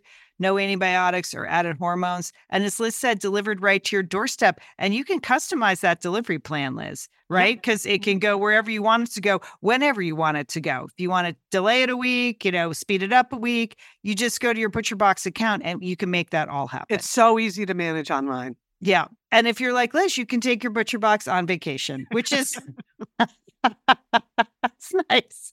That's nice. nice to have something familiar there. yes. So if you want to take your meat on vacation, sign up at butcherbox.com slash sisters and get our special deal. ButcherBox is offering our listeners a free for a year offer plus an additional 20% off. So you can choose salmon, chicken breast, or steak tips free in every order for a year. Sign up today at butcherbox.com slash sisters and use code SISTERS to choose your free for year offer, plus get $20 off your first order. Thanks, Butcher Box. Is there somebody who shouldn't use this? Do you have to be obese, or if you're using ten pounds, you want to lose twenty pounds? Is this the way to go? Yeah, they would uh, really experts would like you to be on the higher end of a body mass index. So that means you want to be 20, 30 pounds overweight before you really try these drugs. But um, I, I think the company understands that there are going to be people out there who are going to probably be less overweight than that and Right. probably do this. It's it's uh, human nature. We know that people. I don't know if you've seen that ad recently for a food product, and there's this really slender woman who's on a big stability ball, and she looks like the last thing she ju- needs to do is lose another p- ounce of weight, but she's she's saying that she's on a particular diet, and so w- we know that there are people out there who are probably going to try this.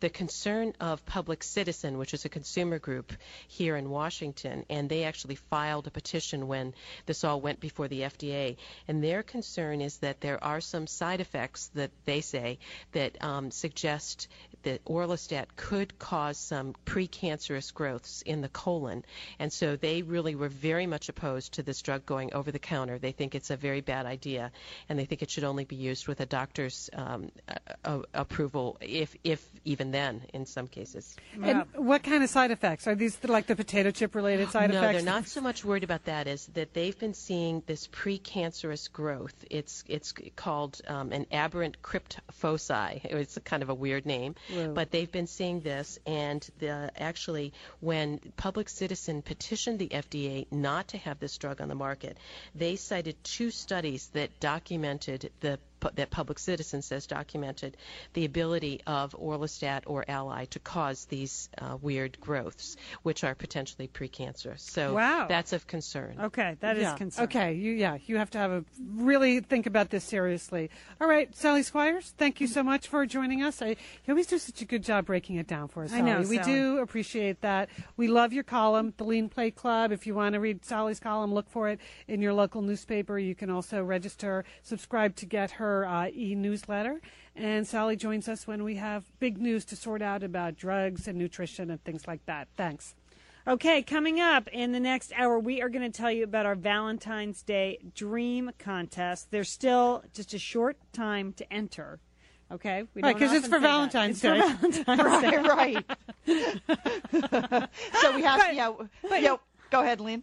No, yeah, that's we're gonna pick a winner tomorrow, but we're giving away a prize, and you have to uh, you have to come up with your dream Valentine Day. We want to hear from you, and then we have a great gift basket to give away. In the next hour, we are going to be giving you all the details. Also, there's still time left if you want to get your astrological chart read by Shelley Ackerman. So stay tuned to Satellite Sisters. We're going to give you all the details.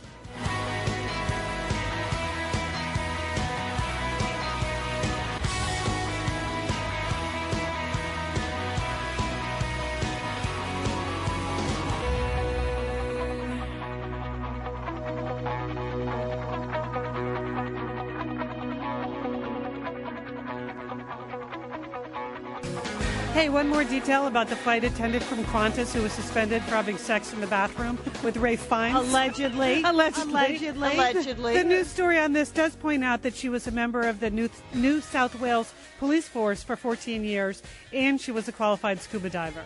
Oh, so, well, that oh, explains her comfort in enclosed places, small places. some kind of yeah that's anyway so we are the satellite sisters i'm liz dolan i'm here with my sisters lian dolan and uh, monica dolan we have more information about our special valentine's day giveaway coming up for you later on in this hour and how you can qualify for a reading by our favorite Satellite Sisters astrologer, Shelley Ackerman. We're going to explain that to you coming up. Uh, first, Monica, I noticed tonight on TV, it's the Westminster Kennel Club show. That's Now- right, Liz. It's on the Animal Planet, one of my favorite TV events of the year. I just love it, you know, but I'm kind of sick of the small dogs winning the Oh, Westminster really? Kennel Club. I think it's about time some yellow labs won Best in Show or some of the, you know, labs, the hounds. Lian, you have a shepherd. They There's- never win. They don't win? No, they don't win. You know, the working dog category does not win because it's not quite as glamorous as like the bull terrier last year, Rufus that won. Uh, that was It's a cute just, dog, though, That Rufus. You know, Rufus. the the dogs that actually have to work for a living, they never win. And then, you know, everyone has a yellow lab. I mean, nothing personal, Monica. I just don't think they see that as a special enough dog. It is the most popular dog in America. Well, it's special in my heart. I Lian. know, I know. That's the way I feel about my German Shepherd, but I know they have a higher calling than some stupid dog show. Lian, you know what though? I was reading about the Westminster Kennel Club, and remember the dog last year, Vivi, the the missing whippet. Oh yeah, what happened from the to show. yeah. This was this like award-winning whippet, adorable, named Vivi. She had won a special merit award, and she somehow last year after the Westminster Kennel Club, she escaped from her travel cage while she was being loaded into her airplane Right. at JFK, and she has never been found, and it's a year later. That is and so sad. More than a hundred people looked for Vivi. They searched the airport, the marshland. They got like a pet detective to come in, and you know what? Her owner is just really heartbroken. Oh, She's I not bet. going to the Westminster Kennel Club show this year, but she said next year she will probably show uh, one of Vivi's puppies, but they have never found her. You oh. know, it's the not knowing that makes you so sad. That you know what? That's what her owner said. They said if they had found her and she had died from exposure because she was a whippet. right. Yeah. You know, they And don't it's have cold out there. It's cold, you know, and she escaped into this marshland. She said that would be better so she could at least bury her dog, but she thinks maybe someone adopted her, you know, maybe Some someone nice family in Queens. Maybe. They're hoping that, but she said she would rather just know what happened to her dog. But that really like captured people's hearts, that story. When I lost my dog, do you remember when Yes. our old shepherd Mika disappeared from the kennel that she was at while we were on the other side of the country? Oh, it was a nightmare It, it was. It was really sad. We we never went back to that kennel, needless to say. But she was either dog napped or just got out. But she was found by a family. But it took us about two weeks to actually find her. And I was just dying to ask her. That is when you want Where your have you dog been? to talk. What Like, did you do for two happened? weeks? How did they find you in the parking lot of Blockbuster Video? What happened between the kennel and the Blockbuster Video parking Yeah, or lot? who took her from Yeah. the kennel? So, Oh. but that is really when you want your dog to talk. Yeah. Is, is when they go missing and just what were you doing all day? That's when you have to hire the pet psychic. I and then the psychic can tell you what the dog has been through. I know. All right, I have a couple of uh, major corrections we would like to make here at Satellite Sisters today. corrections, illuminations, whatever.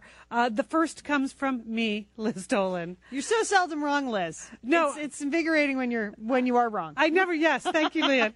I never should have tried this. I foolishly blundered into an area I know nothing about on this weekend show, and that would, of course, be popular culture. Yes. That Yes, it's just Liz. I just don't pay close enough attention to realize when things are happening, say, in the life of Anna Nicole Smith. Mm. I missed a few key developments last year and the year before. So when we were talking about it this weekend on the show, Monica and I you and I were reliving and actually acting out some of the interview that happened Friday night on the Larry King show. Right, that was very that was the most you know entertaining part of the weekend for me was these this Zsa Zsa Gabor's the prince, uh, Prince von Jaja, claiming that he may be the father of Anna Nicole Smith's. Yes. At the begin at the beginning of the interview, he claimed to be the father. By the end of the the grueling interview by Larry King, he said, "No, anyone of thirty or hundred guys could be the father." So I'm not sure what was going on with that. But then we followed up that discussion with a headline I had pulled off the internet Oh, uh, wow. about how the stepson of E. Pierce Marshall, or the stepson of the guy that had married Anna Nicole Smith, The old rich guy. yeah, the old rich guy, the stepson that had been suing her for the money, had died. Yeah. And this was news to me. You, you present. you, you were like, "Holy cow, he died yesterday." I'm like, these people are dropping like flies. Right. What is up with this Anna Nicole and everyone who comes near her? And I was just shocked that this could have all happened in the same week. And I didn't even get from here, our radio studio in Burbank, California, to my home in Santa Monica, California, before the emails started flooding in. Of course, you knew that the guy died in June. Mm. Thank you, Marilyn, for writing to me. Thank you, Stephanie, for writing to me. You were very nice to like point out my mistake. Marilyn says, just thought you would want to know. I did want to know. And and Stephanie, she still wanted to know. Love your show. Okay. Okay. We, we appreciate that. So yeah, Liz, just steer clear of anything that happens in South Florida, for I- instance. that is not a good area for you whatsoever. it's not. It's No, not. I no. don't know what I just I just got carried away. Mm-hmm. So that is our first official correction. And now here's something we'll just call an illumination. Okay. An elucidation. Uh, an expansion of something that came up on Satellite Sisters this weekend. We were discussing the fact that Harvard University was about to name the first woman ever to be president of the university. That apparently every 371 years they name a female president of the university, and uh, It is exciting news. Good for her. Yes, and she is a very noted. She's a leading Civil War scholar, Lian, Mm. uh, and she's been at the university for quite a while and has really an impressive academic career. Uh, but Larry Summers, you may recall, was the president of Harvard, and he was fired or finally they got rid of him last year because he had speculated openly that maybe the reason women hadn't gotten further in the sciences is because they just lacked the genetic capability and weren't And willing to work hard enough. They didn't Yeah. wanna work hard enough. Yeah, no drive. Anyway, so the uh, so this new woman was named president of Harvard University. Yay for her! Uh, her name is Drew Gilpin Faust, and Sheila was just ruminating on the show this weekend that it's a shame that the first woman president of Harvard didn't have a woman's name. Yeah. a woman's name. She had a man's name, That- Drew. she thought Drew Gilpin Faust could just as easily be a man, and it's too bad that her name wasn't Mary or something like that. So it was really, really obvious, and we were just having a little fun with that. And then I opened the paper uh, today, and there's a whole profile of her in the New York Times. And I would just like to say, as part of our illumination elucidation, her full name is Catherine Drew Gilpin Faust. So we're very Oh, happy that even though she's always been known by Drew, mm-hmm. she actually does have a woman's first name. Oh, phew. That is good news. yeah. So there you go. Okay, That's it. well, Sheila's on vacation all this week, but I'm sure that when she gets back, we can fill her in on that. That'll make her really happy. she will be very happy to hear. Hey, lots more coming up in the show. We are going to fill you in on the Valentine's Day contest. We're giving away a great gift basket. We're going to tell you how you can win. Also, if you have a love situation going on and you want a real astrologer, not Sheila, but a real astrologer to read your love chart, we're going to give you the details on how you may be chosen for that. But first, please, if you live near a lake and it's snowing, could you call me 866 33 sister what is lake effect snow if they You've say, never heard of that? no. If they say it one more time on the weather report without explaining it it's going to drive me mad. Mad. 866 33 sister. Stay with us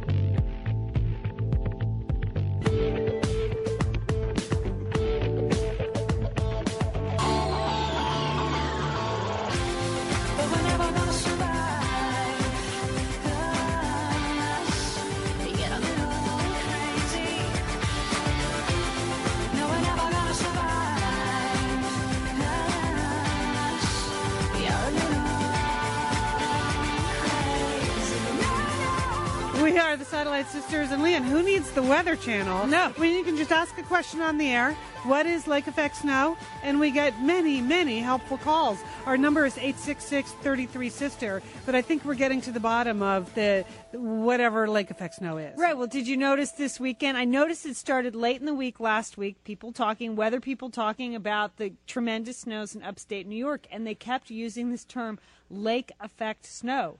At one point, all the weather, all the anchor people were playing along like they knew what it was too when they showed a picture from space. I kid you not. And they were like, look, lake effect snow from space. You can see it on the satellite. And I, of course, am sitting at home going, what is lake effect snow? Lian, you've never heard of lake effect snow? No, and Monica, I lived in Wyoming. I know snow. I just have Right. never Well, heard there, of that. there aren't any big lakes in Wyoming. No. I guess it's because I, my last job, I used to travel a lot to the Midwest, like to Milwaukee and Chicago. So I was familiar with the term lake effect snow. However, I didn't know lake effect snow could yield like 12 feet of snow. All right, well, we're going to go to the experts, the Canadians. All right, Dolores is calling us from Ontario, Canada. Hey, Dolores.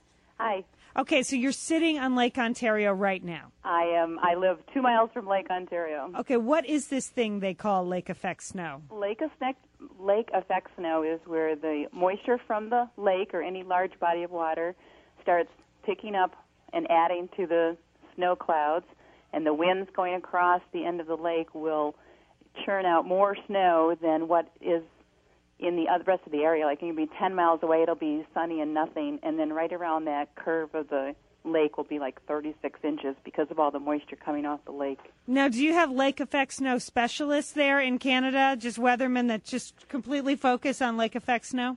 Oh, everyone's an expert. Everyone's an expert. So, how much snow do you have there now? Right now we have about four inches, but we're expecting a big winter storm tonight. Okay, so then you'll get 172 inches if, Yes. if Chad Myers on CNN has his way. All right, Dolores, thank you for calling for calling and explaining that to me. Okay, we have to talk to David in St. Louis. Yes, 'cause we I do. ap- appreciate this, David. You, you're an attorney, David, but what do you really want to be? I really want to be a meteorologist. Yeah, how did that happen that you didn't get into meteorology? I don't know all the. Um, I I don't like to get up too early in the morning. I think you have to start very early in the morning. yeah, That's true. That's true. So, so you knew you had heard of lake effect snow. I have. Uh, what now? As an amateur meteorologist, do you watch the Weather Channel all the time? Um, I'm glued to it. Okay. okay. What's your favorite weather event? Um, my favorite weather event is a good snowstorm. Okay. All right. And is it snowing there in St. Louis now? It is raining right now, but it's supposed to turn to snow later today. Well said, David. Well said. You can don't worry. You're you're the Satellite Sisters meteorologist. David, thank you for calling. And just one more, Paula in Minnesota. She grew up in Canada, okay, but now you live in uh, in Minnesota. And what what in your mind is lake effect snow? Are we getting it right, Paula? You are getting it right. I was uh, the tip of Lake Ontario, across from Syracuse, where they've got the 12 feet from last week's snowfall. And your first caller was exactly right in terms of the lake just picks up a lot more moisture and kicks it right to the shore. So where we lived, we could get, you know, two feet. And my girlfriend, who was an hour in or closer to Toronto and north of Toronto, would get maybe a, a dusting. It was, uh, it made me irate sometimes. But the boys got a lot more snow days. Yeah. It was good. Nice movie and, and peanut brittle time. But other than that, no, it's a pain in the butt to drive. All right, Paula, there you go, summing it up beautifully. The snow days, though, you know, I feel for those mothers, the parents. Those kids have been off for like seven days. I read today they were finally going back to school. But that is so much fun That's- when you're a kid. Yeah, but and you have movies that and much peanut snow. brittle. I, I know. I want to have a snow day at Paula's house. Oh, Lian, I saw this really funny story in the paper today. It's kind of a Ferris Bueller type story. Okay, now what these students did was wrong, clearly wrong, but it's still a funny prank. These two high school girls, they were teenagers in Ohio, and they somehow got the password for their school district's website, and they posted a fake snow day notice on the site. Fantastic. I'm sorry, that is a good prank. That is an excellent prank. That's like a movie prank. It is, and so the school. It said the school was closed due to weather, and so uh, all the parents were confused because it was dry. There was no snow in the forecast. Oh, that was their problem. I think a lot of kids took us as an opportunity to stay home from school because they're like, it's on the website, mom. but uh, you know what? They were caught, and uh, they're going to be expelled. So that's too bad. but it was a good Oh, prank. That seems a little strong. well. They, ha- they didn't really hack into the school's website, but they knew the password, and that is wrong, Liz. Yeah. It seems very enterprising. Wrong but funny. Wrong Yeah, funny, but funny. All right. Oh my gosh, the call's still coming in on Lake Effect Snow. I want to talk to Marcia because she's in Buffalo, and they Oh, man. they just had like hundred thousand inches of Lake Effect Snow. So I want to get to the bottom of that, and then we're going to tell you about the Valentine's Day contest. Stay with us if you haven't entered yet. You can still win a great gift basket. We're the Satellite Sisters.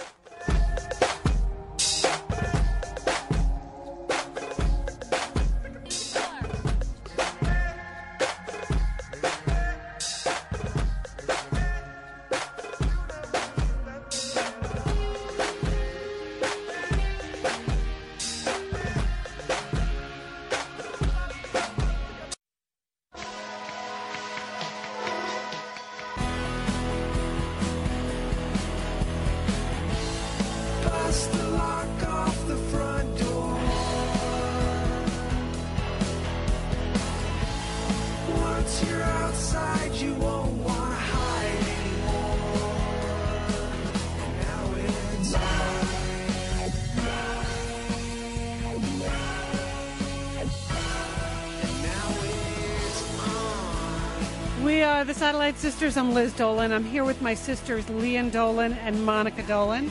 Our phone number is 866 33 Sister. That's 866 337 4783.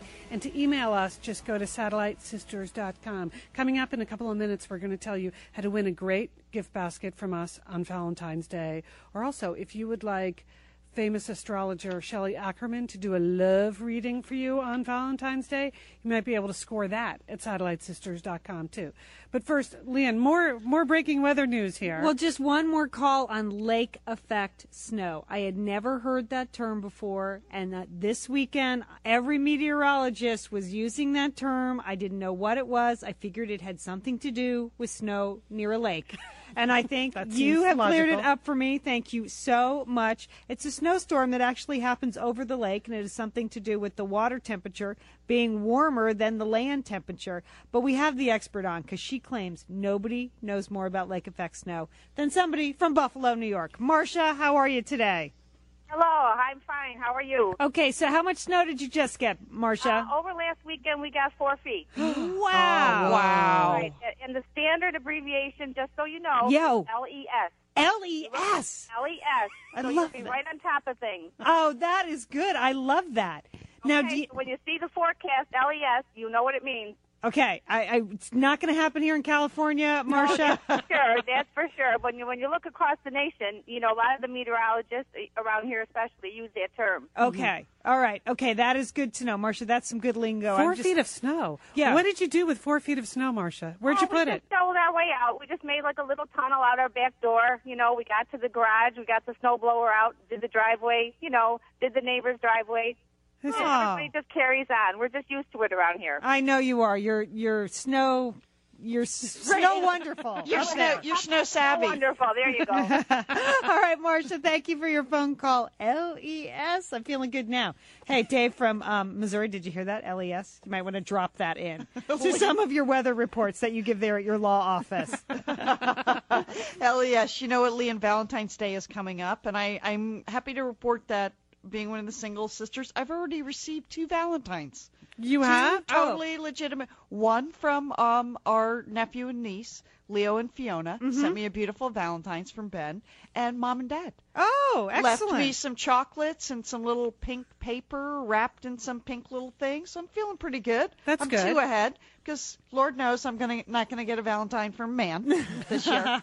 Okay, so you're I- embracing the holiday fully, Monica? Right, but I am not bitter, Liz. I am not bitter. No, I'm not bitter. I, I Valentine's Day is a fun uh, holiday if you have someone that you love in your life. That's all I'm going to say. But there is this whole anti-Valentine's Day movement that has been happening. And Oh, I really? Guess, yeah, I guess greeting card companies, you know, they might have made up the holiday Valentine's Day, Lian. Yeah. But now they're trying to capitalize on people that don't really like Valentine's. Okay. So now they're creating cards that are like for people that hate Valentine's Day or cards for single people that they know are never going to have a Valentine. Um, or Well, never's a strong word. Well, not going to have a Valentine this week. So if you feel compelled to send me one of those, go ahead. I will enjoy it.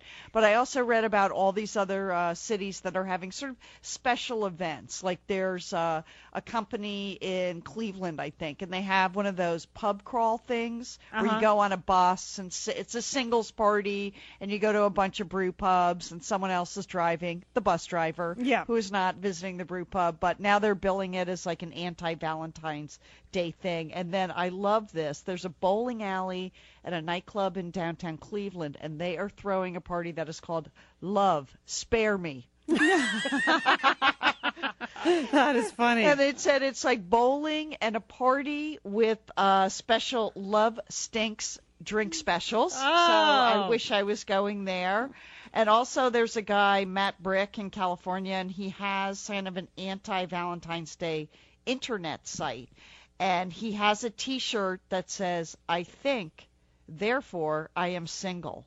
And he said, Oh, that is Oh, is okay, harsh. that's harsh. That is harsh. Oh, I think it's funny. ah, if you want to get me one of those, Lian, go right ahead. So he said around Valentine's Day, their sales increase for the I think, therefore I am single t-shirts and bumper stickers. I think as someone who's not single, I just object to that idea that I am thoughtless. Uh, the, the unthinking, right. Without thinking. All right, well, Monica, on the opposite end of the spectrum, this is a pretty cute Valentine's Day item. They have these specially um, hand done uh, romance novels that you can order. They're personalized for you and your sweetheart. Oh, so Okay? you and your husband are like in a bodice ripper? Exactly, Monica. You can get something like ER Fever or Pirates of Desire. All Oh, that That's is hilarious. funny. Isn't like that even funny? like if your husband is an accountant, they kind of juice it up, sex it up. Well, not in the romance novel. In the romance novel, Racing Hearts, he would be the race car driver, which is what Oh. my husband has always wanted to be. So customers answer 20 to 30 questions about themselves and their beloved, everything from your body type to your pet name.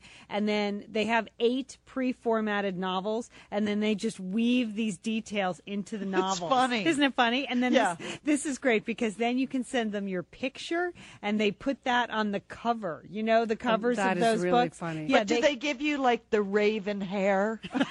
if you say flowing, flowing behind you because I don't really want a picture of myself on the cover of the romance novel. Monica, if you want the raven hair, they'll give you the raven hair. now, here's the deal, though. They're not they're not explicit novels. You know, Uh-huh. it's not there's not any sex in the novel, but there are a lot of stolen kisses, and they stay away from a couple of tricky topics: religion. And marriage, okay? You wouldn't think marriage would be that tricky a topic in a romance novel, but that's not really how it ends. But it's the traditional, you know, a tense plot, a happy ending, the stolen kisses, and there you go. And it's about thirty-five bucks. You can get That also seems like a great gift for a bridal shower. Like You know if you what? had a friend who was getting married, Liz. that would be a really cute gift for a bridal shower. Yeah, Books by You is the name of the company that does this. Books by You. You know what? That's really a funny gift for a bridal shower. Yeah, That'd be a good because that would be fun for you know a young bride to have. Yeah, because you only have to order one book at a time. I was reading about a book called and hopefully, yeah, they'll only get married once. I was reading about a book called Permission to Party, written by someone named Jill Murphy Long, and she was uh, suggesting other kinds of parties to have. And one was sort of Valentine's Day related because she said you could have a story exchange. This seems like you could get your single girlfriends around on Valentine's Eve. Each guest brings 20 single dollar bills and you put it in a pot. And as each guest shares her horror story, the other guests have to vote on a deserved dollar amount. Oh, so that's like funny. Your worst date, your worst breakup, your worst boyfriend, that would all be really bad. So anyway, so throw that out as an idea if you're looking for Valentine's Day. That's pretty entertainment. And then these are just some romantic sounding places where you could spend Valentine's Day. Oh, Liz. If you chose. Like, did you know that there is a Valentine, Nebraska? Oh, Doesn't that sound romantic? it does. Well, L- loving, Loving County, Texas. Oh, that's Oh. cute. Wondering what goes on there. If How you- about Boring, Oregon? Is that on the list? Because that is the name of an actual town outside of Portland. Is that where you will be spending your Valentine's yes, I, Eve? I think that's where I'm headed Wednesday night. Boring, Oregon. Uh, Monica, I am sensing a little bit of attitude there when you're talking about this. Okay, all right. You know, there's a town actually in Illinois called Fidelity, Illinois. Fidelity. Okay, well, and that they- doesn't sound all well, that exciting. they- well, again, it's not. Well, is it near romantic. Is it near Romeoville, Illinois? Because Okay. there's one of those. That sounds cute. But at Fidelity, they they get extra mail this time of year because people want their Valentine's stamped Fidelity, Illinois. So Oh. there you go. You can send them like a big pile of mail, and they'll stamp it for you. Oh, Oh, Liz, I thought that was a thoughtful gesture. Okay, Yes. never mind. No, no, very nice. Uh, Can I read one more piece of email Yeah. before before we move on? Yeah. Because this came this was something you talked about last week, Lian, and Carolyn in Farmington Hills, Michigan was listening. Uh-oh, do was- we have to issue an apology no, or correction? No. Okay. She has self-diagnosed. You were talking about the face recognition problem that some people have. Face blindness. Face blindness. That's what you have. Right. You can look at people you actually know, and you just don't absorb their faces. I do not connect who they are, Right. what they look like. Dr. Gupta, Sanjay Gupta explained this all to you. So you explained it to us. And Carolyn would like to thank you because she said she just feels a lot better knowing there's an actual medical reason she did not recognize her boss at the mall last Christmas. Oh my gosh. Yeah. She said to see him out of context. There he was. He was at the mall holding a bag from Yankee Candle, wearing some kind of ski jacket. He was totally out of context, but somehow he expected me to recognize him. Oh, okay. You know what, Carolyn? He's your boss. I mean, it's not like a, a, an, an acquaintance or the mailman that you see every once in a while. So maybe No, she Monica- does have a degree of face blindness. I, I think Carolyn and I are in the same camp. Carolyn, this is Liz. Thank you so much. Lian diagnosed me and you in turn. So thanks for writing in. If you want to send us an email, just go to satellitesisters.com. Liz, one in 50 people have some form of face blindness, they think now. I'm just saying, it's pretty serious, Caroline. Sounds like you should go see a doctor. Mm-hmm. At, this point, I need to step out of your medical diagnosis. She has suffered from it her entire life, according to her email. There you And go. she was just happy to hear from you and Sanjay Gupta. All right, coming up next, we're talking about the Satellite Sisters Valentine's Day Dream Contest. We are giving away a great gift basket here on Valentine's Day, but you have to tell us what your dream Valentine's Day is. We'll give you the details when we return.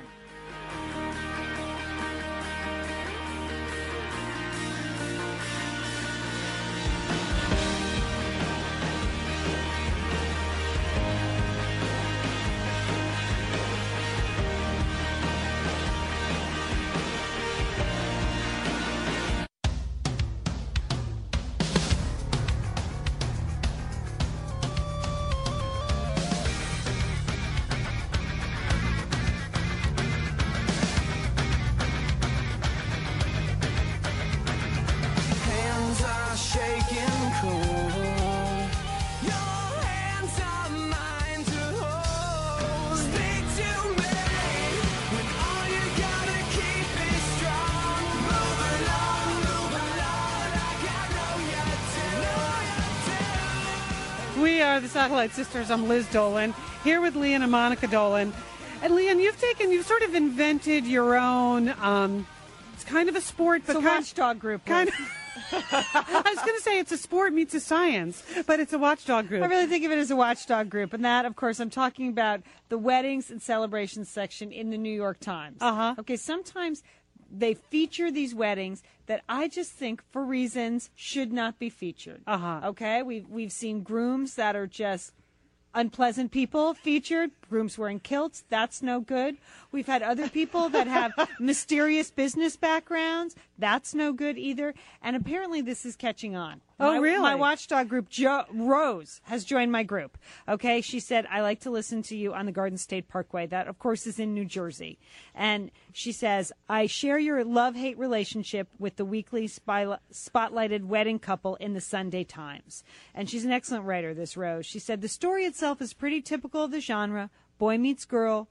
Roadblocks to happiness appear, and in the end, love conquers all. Segue to the tasteful wedding at a fabulous at a fabulous location. Yeah, that's Well, pretty this- much the yeah the drill. This week, Rose and I spotted the same egregious wedding announcement in Lee, the New York Times. so did I. Okay, here's the thing.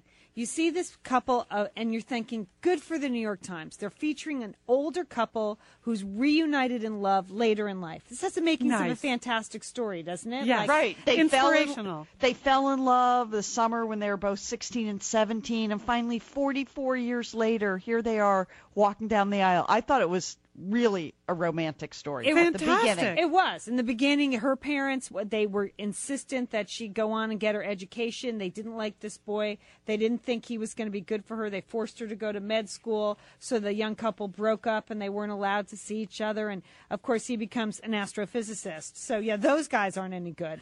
But anyway, the woman becomes a doctor. He becomes the astrophysicist. Several marriages ensue for both of them. Yeah. including living off the land, which we can't even get into, Rose. We don't have time, Rose. That one of them was living off the land. I'm not really so sure about that. Red flag right there. So the woman in the couple gets divorced for the second time and does what any sensible woman would do. She hunts up her old boyfriend on Google. Okay. Right.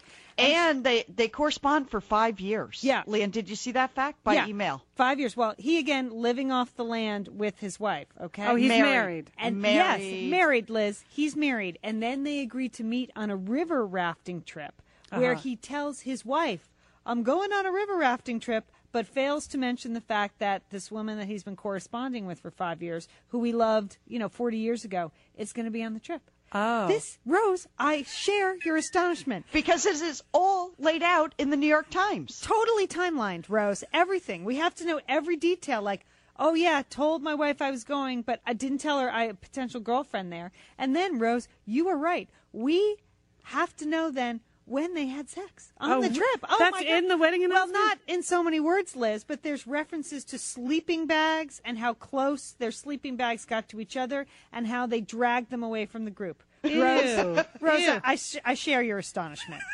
Rose asked this question that we ask at our watchdog group. Since when is dating another woman while married a topic so sweet that it becomes part of a romantic backstory? Go figure. Rose, I could not have said it better myself. Rose, thank you for joining our watchdog group, the Satellite Sisters here.